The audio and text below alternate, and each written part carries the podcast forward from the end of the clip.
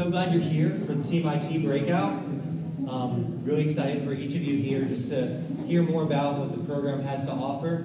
My name's Johnny, uh, Johnny Redman. I'm serving at Virginia Tech Chi Alpha, and I've been the CMIT director for uh, this is my third year officially, but I've been serving functionally in that role since 2019. So I've, I've been in this role for a little while, and it's been a great privilege. And really glad that all of you are at SALT because this has been a great SALT. I don't know about you guys. Who's been here? Who's been in SALT before? Just raise your hands. Okay. Um, I don't know about you, but for me, this has been a really amazing SALT. The, the message has been really on point. Um, and I even wanted to weave in one of the messages that um, that Pastor Destiny was, was preaching earlier, actually, the first one she talked about, which was what is the story that, that, you're, that you're a part of? What it, and she talked about like the idea of um, because we're in Christ, we have power to change the story that we're involved in. And not only that, but she talked about how changed people, people who have their story changed, change other people as well. That when your story is changed, it can't help but also impact the story of other people around you. And I want to begin today by talking about what, what is the story that God has planned for your life? What is the goal that you have for your life? What, what are God's plans and goals for your life? This is really important because many people come into college with a preset goal and it's not necessarily bad, and I'm not saying that marketplace or anything not Chi Alpha in ministry is bad. Don't hear, don't hear that when I say that. But understand that if you're given a goal that isn't God's goal for your life, then there's going to be some differences. And actually, according to Scripture, those are pretty major differences. I just want to reference a, a few scriptures right now. So, in, in Proverbs 14 12, it says that there's a way that seems right to a man, but in the end it leads to death. Which I'm not trying to get really serious right now. That's a really stark view, and Proverbs is very pithy like that, very, very short, like kind of jabbing remarks. But uh, there's a way that seems right to a person, and they're wrong, and it leads to death. Um, meanwhile, like Romans 12:2 says, on the other on the other hand, um, God's will is good, pleasing, and perfect. It references God's will as good, pleasing, and perfect. Doesn't mean that you don't have uh, agreement with God's will at times in your life. You might have an idea and a goal and a dream that's really from the Lord. But isn't it worth testing the goals and the ideas that we have to see if they really are from God? Because if you don't, then at best, you miss out on good, pleasing, and perfect versus good. So you can have good, or you can have perfect. It's your choice. Or you can have, and that's that's in the best terms. Like our, our plans can really, you know, lead us down a really bad path. As Proverbs says, there's a plan, there's, a, there's an idea, there's a, um, a way that seems right to a man, but in the end leads to death. And so once again, not trying to be dramatic, but I'm just phrasing it the way Scripture states it. And that's that we can have plans, but God also has His plans, and are we in agreement with God's plans for our lives? See, God has made each of us here so uniquely. Like Ephesians 2 says that we've been saved by grace through faith and apart from works so that no one can boast, and that we are created in Christ for good works, which God planned ahead of time for us. That's each and every single one of you is a unique workmanship from God in Christ. And you have a unique plan for your life from the Father. And this is so interesting because every single one of us here is unique, right? God's made each of us unique. He's the, he's the most uh, creative being in existence. God invented creativity. That's how creative God is. And yet, we have different experiences, we have different personalities, different values. But how, how often do many of us go through the stream of public education and get cultured and get conditioned by the world around us, and we end up looking the same? How did that happen? How did that happen where God made us completely uniquely, yet now we're so different? And so I just want everyone, at the very least, maybe you come out of this program, out of this session, and think, oh, well, the CMIT program sounds horrible. That's definitely not for me. Cool. As long as I, as long as I help you see uh, what like what it means to challenge your goals in life and like actually pursue those goals and pursue ideas and goals that are actually worth pursuing, then great. That's awesome. I'm good. I'm good with that. So what are the goals that you have for your life, and are they from the Lord?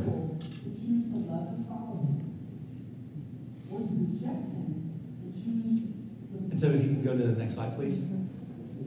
So, Paul talks about this idea in 1 Corinthians about um, that I was reading. Do you not know that in a race all the runners run, but only one receives a prize? So, run that you may obtain it. Every athlete ex- exercises self control in all things. They do it to receive a perishable wreath, but we an imperishable. So, I do not run it aimlessly, I do not box as one beating the air but I discipline my body and keep it under control, lest after preaching to others, I myself should be disqualified. 1 Corinthians 9, 24 through 27. So let's, let's unpack this a little bit. What are some thoughts that people have about this passage? What, what is Paul saying here? Yeah. Uh, so this was actually brought up in another breakout. Um, just about being purposeful. They were using this in reference like how purposeful we need to uh, gear lives and like make our decisions, and make sure they're not like just lofty or they're not like pointless. So I'd say like that's kind of a, a main theme of, of the verse, just making sure like we're fighting for the right causes and we're like you know lives on for the right reasons. Yeah. Was that living missionally? Um, Or was that the mega session yesterday? It might have been um, thriving in the next season. Okay. One of the mega sessions. Got it. Cool. So, yeah, live purposely, purposefully. Um, yeah, even to reference again to that, uh, breakout session, being intentional about every step that you take when it comes to, um, realizing it's a that God. Absolutely, yeah. Okay? So, yeah, be purposeful with every step that you take, recognizing that the direction you choose determines where you end up. That's good. Any other thoughts?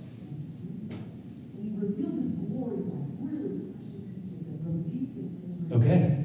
But yeah, that's so important. So we talked about in this first part that sometimes the goal, we have trouble choosing the goals. We have problems choosing the right goal inside of life. We, we get handed a goal. I, I just go into college thinking I'm going to do X, and then that, seems great to me, but it's not God's plan for my life. So we have a problem with choosing our goals sometimes. Are they really God's goals for our lives? Are they really God's plan for our lives? But then also, we, we run into problems with actually pursuing after those goals. See, some of us have great dreams. Some of us are dreamers. But maybe we lack the grit and the discipline to, to get these things going, to go from dream to reality. And so these are two sides of the same coin to moving from dream to reality. You need to actually have a dream worth pursuing. And hopefully that's God's dream for your life. Hopefully that's God's plan for your life. But then also we need the grit, the, the discipline, the training that it takes to move in the direction of where God's calling us, right? And so that's what I want us to see today as we step into um, like talking about the CMIT program. And so, yeah, if you if your goal is to make disciples, you got to start by being a disciple. You have to start by being a disciple and then gain some experience discipling other people. If you want to start making disciples, you have to actually eventually start doing that. And the first way to do that is being discipled yourself. If you have a goal of communicating articulating the faith to people, you need to have the faith articulated to you. You need to think about it. You need to ponder it. And then you need to grow in, in stepping out in that. It's okay to fail. It's okay to grow. If you want to lead others to Jesus, you need to invest in your faith walk and start sharing with Je- sharing Jesus with others. It's the natural course of life. We have a dream, but we have to start preparing for what, what it takes to accomplish that dream and take steps towards moving towards the accomplishing of that. If you can go to the next slide. So th- those are some reasons why uh, training is super necessary. So I'm getting towards this idea of what the CMIT is going towards with, the, with this T word training. Here's another why behind the CMIT program. Really big reason why the CMIT program is important. One of the things that's, that's happening inside the United States, as you can see, so this is a, a 2019 survey done before the pandemic, so who knows what even happened after the pandemic. that thing could have spiked up or gone to, I have no clue what happened after the pandemic. I mean, you hear stories of like God breaking out in crazy ways, but you also hear about people and see people who really fell away in their faith during during the pandemic. But either way, these are the numbers that are in. Pew Research, one of the leading statisticians on religion in the United States, you can see a steady decline, basically an all-time low of number of Christians, people who identify as Christian in the United States. 63%. And the headline is actually this, this middle line, which is this group that, called the nuns, which is not N U N S, like religious nuns, but the religious N O N E S, nuns. They don't identify as anything. So when they're asked, What religion are you? At most, they're spiritual, but many people are just like, Nah, that's not really important to me. I don't think about those questions. And that group is continuing to rise at a rapid pace, even maybe a slightly greater slope, greater, greater increase than the decline of Christians in the United States. Christianity in every generation is one generation from extinction, technically. It's a, it's a relationally transmitted faith. It's something that's passed down from one group to another. Not necessarily by blood, but the point is if we don't make disciples, then that thing's going to continue to go down. Um, and that's a scary reality. And we see the fruits of that even in our nation. We see that with the decaying moral compass of people around us. We see that with so many effects on people, what happens when people are distant from God. That's a why, for why we should care about uh, reaching out to the campus and perhaps maybe pursue a CMIT program. This is also possibly a lot, a little bit higher than um, um, than is accurate because when you actually poll Americans about how many people pray daily, that number is a lot less than even people who identify as Christian. Then you ask people who, who attends a, a weekly worship gathering, and that number is also less than 63%, meaning that not all those Christians are active in community.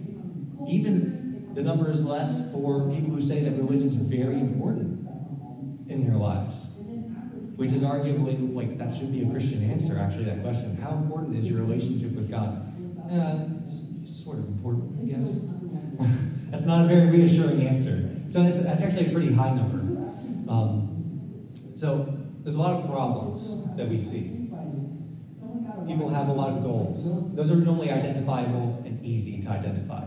The problem comes when we actually want to pursue them. This is a very identifiable problem. It's a hard solution to actually, it's an easy solution to identify, it's an easy solution to make a plan for, but it's a hard solution to actually go about changing. Isn't, isn't that most of our life problems too, most of our goals in life? And so if we can go to the, the next slide. So here's some more whys of the internship. So we see a need, but what can an internship do for you? And I want to go back to one of the ideas I mentioned earlier, which is there's not a JV calling in God.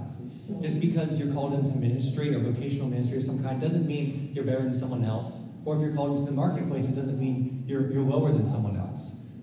But the internship can be a great way to train you for whatever field you're going into. If we actually go to the second bullet point first, um, you can pre- it prepares students and alumni to serve in the local church with the best heart, mind, body, and soul. That the only reason I actually did the internship was because I was planning on getting an engineering job after, and the guy who was graduating the internship before me was doing the exact same thing and was actually doing that. And then at the end, I asked him, "Oh, was this a waste of time for you? Like, honestly, was this worth your time?" And he was talking about how he was built in his faith and how confident he felt to be used by the Lord in the marketplace.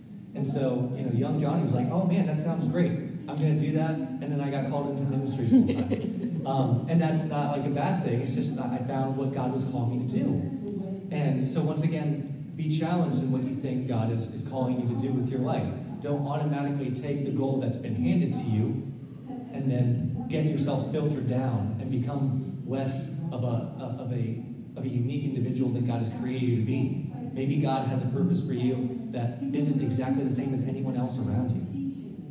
And it might take a, a season of discovery, and a season of training, and a season of stepping out of the, the path that you've been on to figure out what that goal is, what that dream is, what is that plan that God has for your life. So it's going to train your, your heart, mind, heart, heart, mind, body, and soul. It's also going to provide accountability, oversight, um, spiritual direction, encouragement, and continued discipleship. It's a great opportunity to grow in all these ways. You'll be you'll be pushed in your internship. It's difficult, but it's worthwhile. It's really a great opportunity to be to be discipled by people who have been in ministry for a while, who have uh, gone through the season that you'll be stepping into post college, which is a season of transition and difficulty oftentimes. It's because you've been in the education stream your whole life, and now you're moving into something completely different. But now you'll have people who will help you in that season. And um, so that's something that'll be a great part of that. It also cancels the second class citizens mindset, something I've mentioned a couple times now. That people like in the Bible, Daniel and Joseph, they were not vocational. They were not in vocational ministry. They weren't like Moses, just kind of like leading the people in the wilderness and like hearing from God all day and that like to like you know give laws to people. They were working for like secular people in a secular setting and yet being used mightily by God. And you can be raised up and equipped in those ways to be sent out with greater confidence and greater greater skills, greater ability to articulate your faith and be able to pour into other people, be of use in the body of Christ to where you go through an internship. And I, I want everyone here to know that, that you can walk out in confidence regardless of what your calling is. But if you do feel like your calling is ministry or missions of some kind, please do the internship. Please. There's so many reasons that we could go into beyond the scope of this of why it's so important. That's the number one reason why it's here. CMIT, so we talked about the T portion of that training, stands for Campus Missionary and Training. That's what the program is for. It's meant to train future campus missionaries people who work on a campus, uh, secular college campus setting. But it's also good for people who are interested in uh, um, missions abroad or working in a local church. These are great ways that uh, can, you can use your CMIT program. I'll say that Live Dead has constantly like affirmed the internship and been like, please do an internship before coming here. Um, at least a lot of people that I've talked with, because there are multiple shocks that happen when you go after co- when you step out of college into um, like life after college. And that one is just a maturity crisis where you become self-aware and you have like you realize that oh man I'm such a flawed person and I have a lot of issues I need to work out and life is hard and there are bills to pay and this is difficult and I don't have like weekly deadlines and structure that school has provided me with. It's different, it's new, and it's hard. Um, and so that's a life change that happens after college that um, is something that the internship can help you walk through. But then pair that with if you're in, a, in an overseas setting with culture shock at the same time, then it becomes really hard because then you miss your food and your family and like people speaking the same language as you and all these things. And so, like, that's why I lived in missionaries to like affirm the internship and be like, don't give them both those shocks at once. Let them have the first shock and then the second one. Um, so, those are all reasons why the internships are so important. So if we can go to this next slide, here's just kind of the, the national promo for the internship program.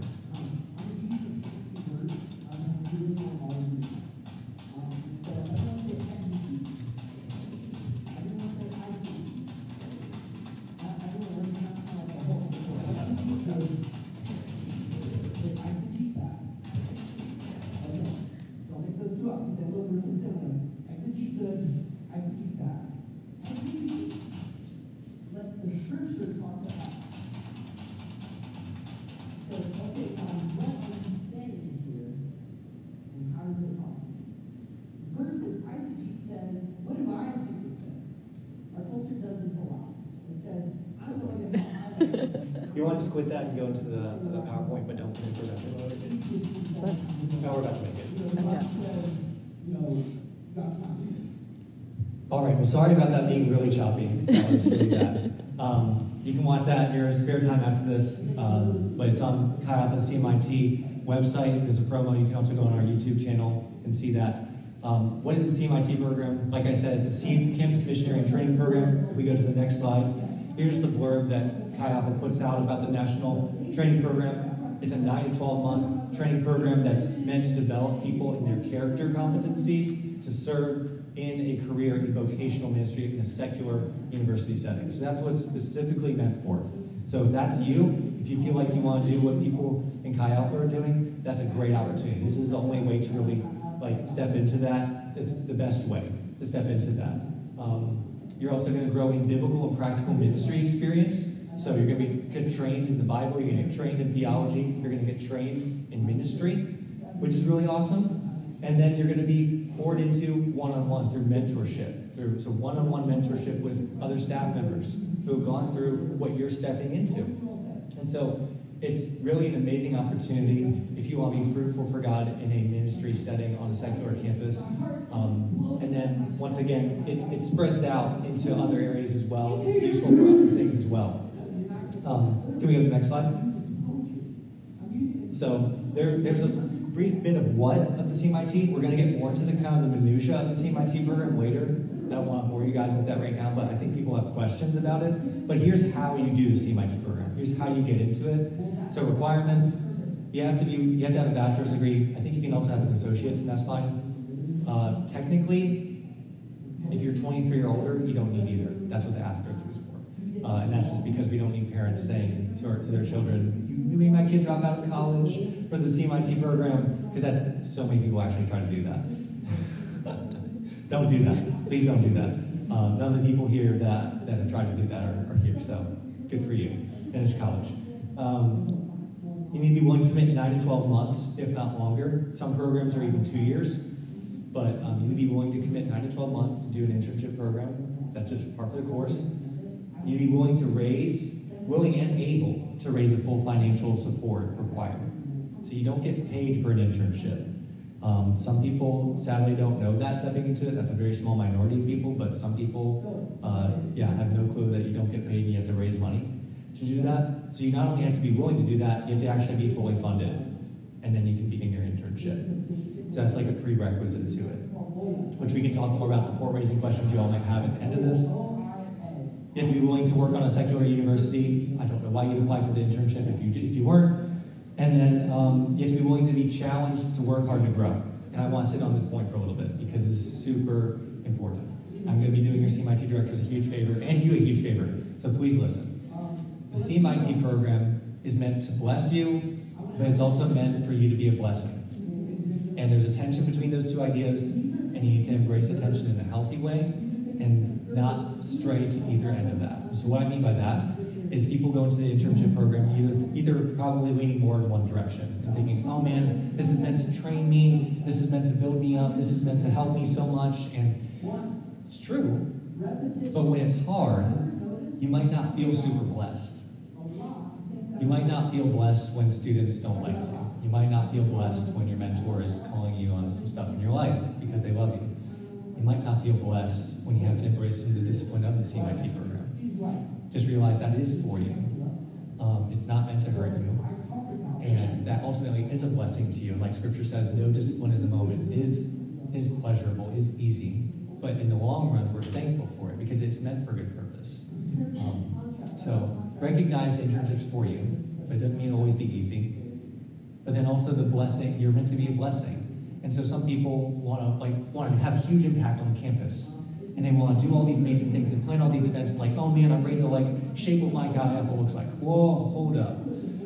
You have been here how many months and you want to do what? like some people literally step on it. It's like first week, I want to change this and that. It's like, no, you can't do that you've been here for a week, you don't know much about campus ministry. There's a lot of reasons why your idea doesn't make sense. And that's not trying to be dismissive or offensive, it's just hold your horses. You're meant to be a blessing, but under the leadership of the people you're there with. This is also really hard if you go to another school to do your CMIT program. Just recognize there are some differences between the cultures of different Chi Alphas. And that's okay. That's actually one of the enriching things of going to another school is you can learn from their perspective, don't try to change it at first, okay? So it's meant, it's meant to bless you, but it's meant for you to be a blessing. There's a tension between those two things. If you can embrace the tension and find a healthy place in those two things, and that's great. Another thing is that the internship's hard, but it's not as hard as it can be. It's as hard as it needs to be. I'll say that again. The internship is, is hard. It's not as hard as it can be, but it's as hard as it needs to be. This is really important. Your CMIT director is not trying to torture you. Your CMIT director is not trying to overwork you. They're trying to give you an accurate picture of what campus ministry looks like and to actually preparing.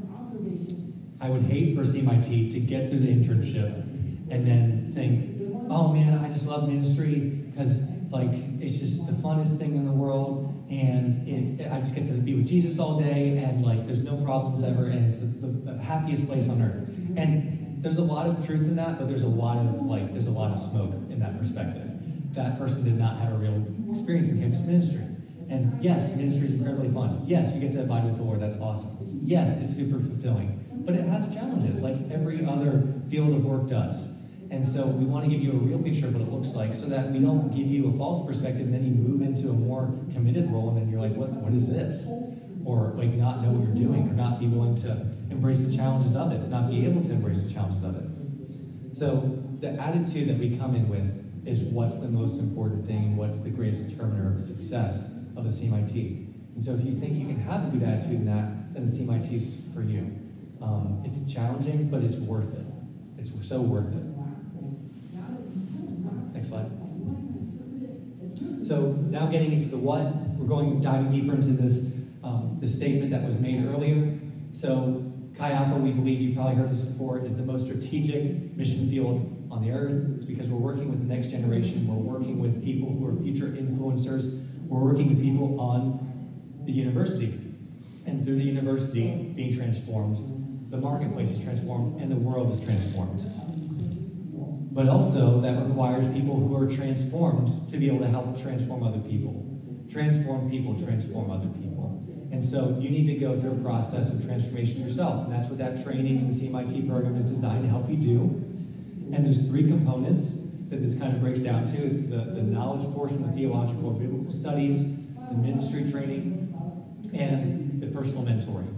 And so it's going to be an amazing opportunity to grow in your, your Bible literacy and your theological literacy, so important, um, especially in a generation that's increasingly growing up without biblical influence. This is, this is so important to grow in.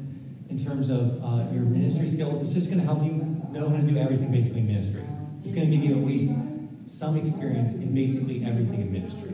From like, how do you even set up the sound stuff to, yeah, and you saw that I'm not very good at that. So like I have um, very little experience in that. Like, how do you set up sound equipment? How do you run a large group? How do you run a small group? How do you disciple students? How do you um, do outreach and evangelism? Things like that. And then you have personal development, which is once again that one-on-one mentorship with your mentor, and it's meant to uh, to grow you and give you accountability, help you grow in your spiritual disciplines, and things like that. On next slide. And here's some bullet points just to kind of break down even more some of these ideas of what happens in the internship. So it's your first full-time job, most likely. It'll give you experience there. And you'll have, once again, accountability, encouragement, spiritual oversight. We know this. It's going to help you internalize and synthesize your self-awareness, your awareness of others, and your awareness of God. Really important. This is one of the things that people grow in most after college is your self-awareness um, because you're given roles where people put a mirror to your face a lot. And in the secular world, that's not always in a nice way, but here it's a nice way. It's like meant to help you. Um, and so you'll become more aware of what you're what you're good at, what you're not, um, where you're where you're strong, where you're weak, what you're passionate about, what you're not. And those are all really growing opportunities. And you'll be able to work on a team, most likely, at the very least, with other staff, if not other interns who are there along with you and that's going to help you grow an awareness of what's going on with your team itself um, and like your dynamics with them and then also growing an awareness of what god's doing being in a place where you're constantly having to rely on the holy spirit is super important um, and it's going to help you cultivate a consistent prayer life and a continual prayer life with god where you're communing with him and seeking him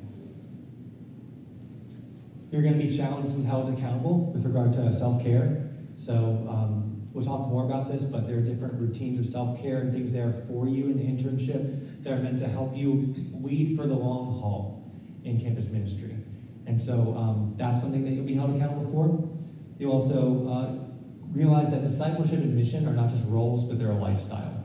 That's probably one of the hardest things that is caught in ministry. It's really not taught, it's really caught. It's really a lifestyle that you just begin to walk in. And it's probably the hardest thing you'll experience about the internship where you realize your time is not your own and your resources aren't your own. And these others, like so many things, the way that we used to live our lives in a selfish way are kind of broken down. And that's a hard thing, but it's a really great thing. It's a good thing. Um, and lastly, Interns will gain basic ministry knowledge and theological knowledge, ethics, character development, and be provided with critical feedback. And so if we can go to the last slide right here. So here's kind of a breakdown of a general schedule of the internship. So this is a 55 hour week. That's on average what it looks like, which is more than a full time job. Uh, but that is realistic. So like I'm not trying to underplay it for you. So those are those are those three break, three things again: supervised ministry, prescribed study program, and personal development. Three components of every internship. And you'll see the hour breakdowns of each of those generally, and you'll see ideas, excuse me, um, things that you do inside of each of those break those three sections of the CMIT program that um, are pretty normal. So one-on-ones, large group, small group, evangelism, conferences, church attendance, staff planning meetings, a lot of those. Then you've got things like global university courses, which are things that will help you become um, qualified for ministry credentials after a um, after an internship completion. So get that reverend title. Um, theological foundations, critical campus ministry issues. So issues like um, homosexuality, issues like why is the Bible true, issues like um, world religions, like things you'll be inter- interacting with in a campus ministry setting. So critical campus ministry issues, and then personal development, being personally mentored, spiritual development like your abiding life, your fasting, your praying, your worship life, things like those will be invested in. Uh, exercise is actually something in internship. Our internship, we do four days a week at CrossFit. That's not normal, but that's what ours does. Um, and then support maintenance, financial management, organization time management. These are all things that are a part of your internship experience. So it's a pretty well-rounded experience, a lot of training in a lot of areas that you might not have expected. Um, but it's meant to give a holistic approach to like your development. Once again, it's your your body, soul, mind, and your heart being invested in in different ways, and it's meant to produce a more whole person coming out of the program in every respect. And so, we can go to this, this last slide, if you want to apply, there's a link, or you can just search Chi Alpha CMIT, and it's the first link that will come up on Google, and there's an application link Applications are open for early bird until February 15th, at which point they increase in price and they close officially on April 1st. Um, so that's the end. Before I get to some questions, so um, I'm sure people came in with questions about what the internship looks like, um, anything. I'd love to answer your questions. Um, for Yeah. global university courses, Mhm. bringing up how that can, um, you said something about, you know, I'm drawing a blank on what you said about, I wrote down the phrase. Oh, um, be gain credentialed. Yeah, could Yeah. more just about that? I don't know if I have exact questions, but like I want, I want to kind of know a bit more of like how this, how this can lead to that. Yeah. So everyone who finishes an internship becomes qualified for ministry credentials. That doesn't get you the credentials, it gives you the qualifications for credentials. So that means you finished all the um, experiences and coursework that are the first level of study for ministry credentials with the Assemblies of God. So you can then interview with your district leadership and say, hey, I'd like to apply with apply for the first level of ministry credentials. How do I do that? They'll send you like a study guide for a test that you'll have to take, and they'll say, come before us at such and such time for an interview. If you pass both of those things, then you get credentialed. And what that means is you hold a ministry credential so you can officially marry and marry people. Yeah. And that's one step closer to actually being able to run your own Alpha. You actually technically have to at least be on the way to licensed, if not licensed, and nationally appointed to be running your own Alpha. Um, other than that, uh, there are some financial dimensions that change with being credentialed as well, but that's like a separate topic. Yeah. Does that help? Yeah, it does. Um, it kind of sparked another question just about like um, support raising, fundraising, like. Yeah. Um, you were talking about kind of speaking a little bit more on that. Sure, I'd love to. So uh, there are two different components to a budget that every CMIT has to raise. One is the internship fee, which depends on your local CMIT chapter you're attending, and that's to cover things like your conferences, your textbooks, um, other fees that are like handled by the ministry, and that are ultimately meant to help you like save money Like, for example, I buy all my interns' textbooks at once, and that saves us on shipping, but also gives us bulk rates sometimes, depending on the number of interns that are in the class. So I can get a better deal than the interns buying it for themselves. Plus, I don't have to worry about it. So every CMIT program, for the most part, has an internship fee, and so you have to figure that out from the CMIT program that you're applying to, what um, what their fee is. And you can apply for three in one application. So you have three choices, and you'll get details back from each of them most likely. And um, the second component is your personal budget, which is a monthly budget that you raise. And so the default budget, I believe, has just been uh, made the same for married and non-married, uh, which is interesting. Uh, they treat the two as one flesh, literally.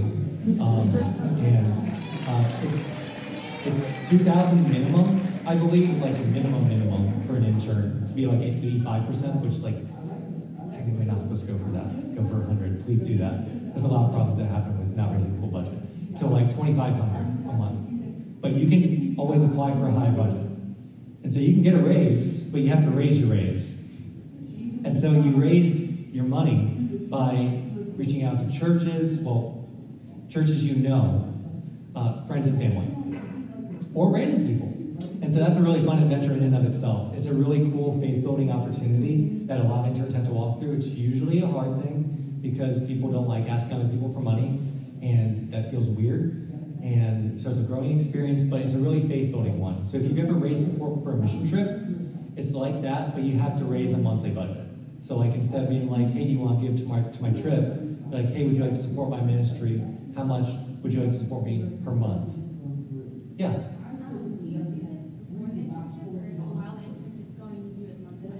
So you do it before the internship. That's a great question. All of it. So you get people on a monthly commitment um, before the internship.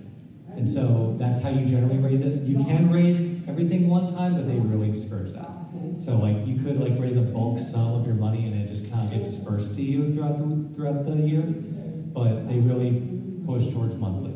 Yeah. Um, so what's the timeline between Raising and starting? Yeah, like when the applications are due and then like raising money and then like starting. Fantastic question. So it depends on when you get your application in as to when your account opened with national office. So that's one thing you need to understand is that the money is not given to you because you are not a nonprofit, nor are you uh, able to give someone a tax write-off as a charitable. You're not a charitable um, organization, and so it goes to the Assemblies of God in, in, in Missouri, but then it gets dispersed to you. And it's done that way so that they manage your finances. It's also giving you oversight so that they know you're fully funded, but also so that they send they take care of all the receipts to people and they send that to people during tax time, so you don't have to worry about any of that. So they send them all their information on like um, uh, how, this is how much you've given for the year, this is how much you can write off your taxes. So um, going back to your question though, because I was referencing, it depends on when you apply for when your account that I was just talking about is opened. So it takes some time between getting submitted to your application getting seen to an account opening. So if you're if you're approved, then your account will be opened in probably three to six weeks after applying. And then you have from that time until usually about August 1st. At least that's when our program starts. But about August is when programs start. So if you get it in now, uh, let's see. So we are in the first week of, of January. So one, two, three, four, six. So you could have all the way from mid February, that's like really early, uh, to like, and that's maybe a little bit early, uh, to, to like August to raise your funds. But it really depends on when you get your stuff raised and how many people, uh, sorry, when you get your application submitted and how many people are applying because that determines how quickly they're seeing applications and things like that. So applying earlier is better because one, you save money, and two, um, you have a higher chance of getting your account open earlier. Yeah. Um, I understand like this is like a full time job and everything, Mhm. but I was just wondering if you're like allowed to like have a part time job. Fantastic question. Yeah, so officially not. Uh, you're not. Um, and for the most part, there's really no wiggle room with that. And it's just because the internship, the time requirements that you saw are pretty demanding, and it's, it's just for your own health. Not only that, but a lot of times, people who have two forms of income really use that because they didn't raise the full, full funds. When you have everything available to you, theoretically, to raise the budget. Um, and there are like thousands of, of missionaries who raise their funds and who are provided for by the Lord. And specifically for our internship program, we've never had an intern who wanted to come in, not get fully funded, and be able to not start their internship. So they may have had to start like a month late, but every single person who has pursued fundraising and not quit, like not um, not dropped out and decided they didn't want to do an internship, which is normally pretty early in the game, then um, they've raised their budget. Uh, you can also apply for a grant if uh, you're a minority student. So there's a minority Mo- mobilization fund, the MMF, MMF fund, uh, something also you can apply for. And uh, that is to cover, I believe, 10% of a budget, if I'm not mistaken. Um, and that goes to the most qualified candidates. And there's like an application process and everything, which um, you can look online on this Chi Alpha CMIT or reach out to the CMIT director that you're applying to, and they can give you more information about that. Because you actually need your CMIT director to be involved in the application process. Mhm. Um, this is a bit of a different question. Yeah.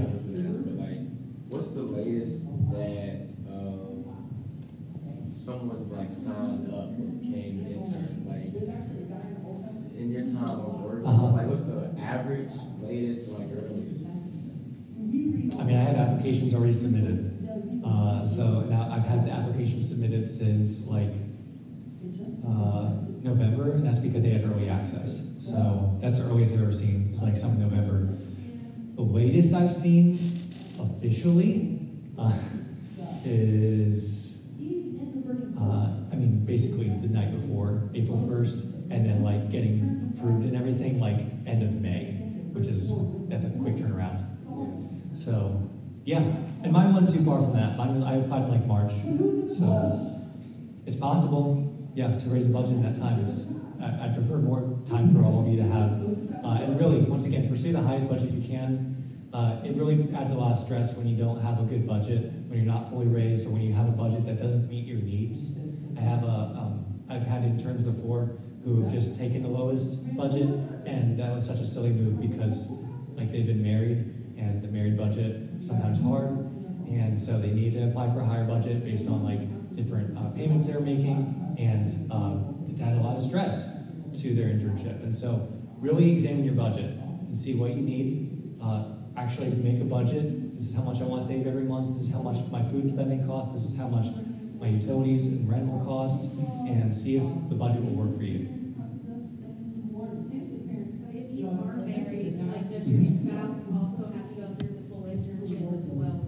No, uh, they, they do not. Mhm. Yeah. Um, where, so is the housing, like, I know it's really different for each campus, but is like housing, like you have to get your own housing or? Mhm. Yeah, so I don't really know any internships that have a central place of housing that's like ministry owned. Yeah. There are sometimes organiz- like there's sometimes some organizing that happens where we'll try to help pair interns up, especially like we want to look out like at VT we want to really work look out for people who are coming in from outside and make sure that they have other people who they know that we can help pair them with so that they have roommates, not just random people that they're living with. We try at least. Doesn't always work out. Um, so the, best that you usually get is some sort of organizational effort that's trying to group other interns especially together. That's usually the best when you live with other interns. So it's like the, um, like the campus kind of helps with it. We're not just like on our own to like, Reach, reach out to your CMIT director, Okay. and it depends on your CMIT director whether they think that that's hand holding or not. okay, Um, yeah, yeah, for our campus, yes. okay, Yeah, cool. we'll help.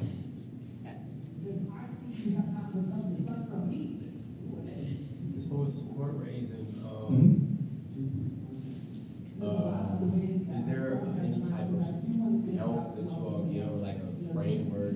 Yes. Support raising and like budgeting, like. Yeah.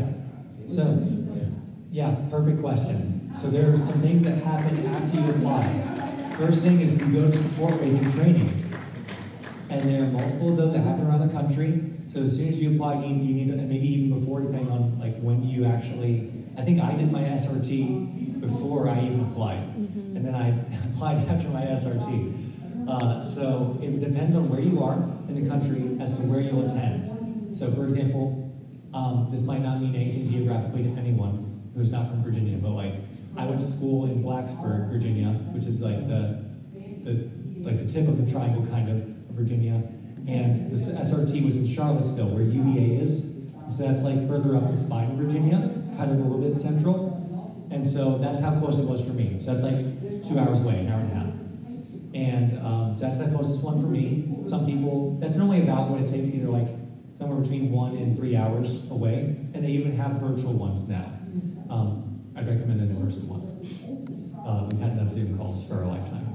And then uh, uh, you'll go to that, and it's just usually a weekend. And they train you on how to how to raise support, how to brainstorm contacts, how to engage in meetings with people. Like when you get a meeting with someone and you sit down with them, like your neighbor from your childhood home, like, hey, I want to talk with you about this. How do you even engage in a conversation with them? How do you even reach out to them at first? These are questions that are answered, and you're getting equipped through SRT.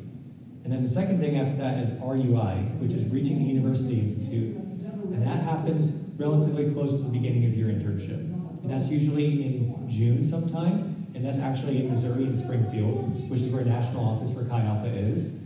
And that's a whole week that's meant to kind of train you, giving you a primer, kind of, before you step into your, your internship. Kind of what is your internship going to look like?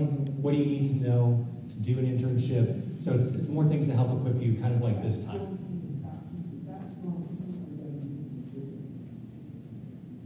Yeah. Um, I'm pretty sure you already said this, but like just to clarify, um, do you get to choose like what campus you're put on? It was that like a three choices? Yeah, so you have a, you have a say. So you have so what happens is you send in an application to national with three choices on it. And the first level it has to pass through is whether or not it gets approved by national office. So if national office says this is going to be a good thing for you to do the internship, then you'll get approved. And then it'll get sent to those three campuses. If they deny you, then they say they say this wouldn't be a good thing for you to do the internship. we'll stop right there. I won't hear about an application, uh, or whoever you apply for won't hear about an application. And so those three choices will only hear if you get accepted, and then it, the decision goes to the first, second, and third. So the order that you choose matters, and normally it's clear when you say that on the application. So your first choice will hear from you, and if your first choice accepts you, then the other two won't hear from you, and then uh, and so forth. Usually is how it happens. hmm Yeah. Wait, what is it?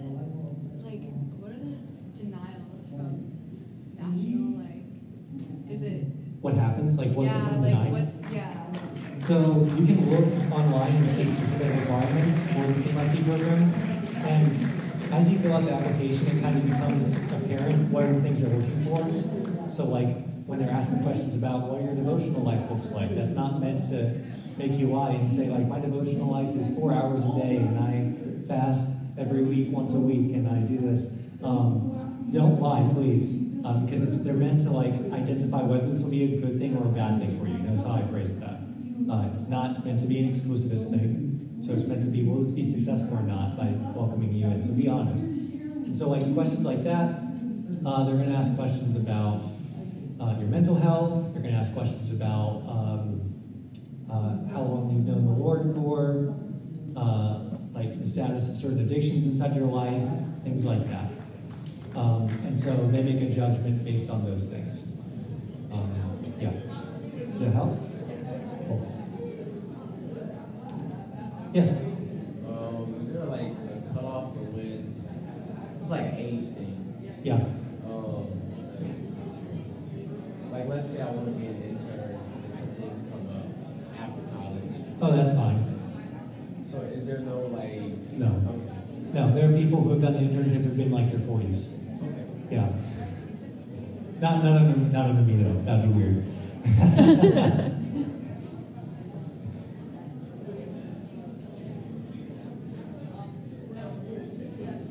Anything else? Any other questions? Yeah. Can we like contact you directly, like just chat or something? I have a couple other questions. Sure, yeah. Yeah, if you have more questions, you can come up after our time today, and um, which I think is It should be over. Um, and then uh, just come up. I can either give you my number or we can talk more. Um, so yeah, thank you all for your time. Um, really excited for the interest that you're showing in the CMIT program. So um, hopefully we'll see you apply. But if not, then hopefully this was helpful for helping you figure out where you are supposed to go. Well, thank you all. Thank you.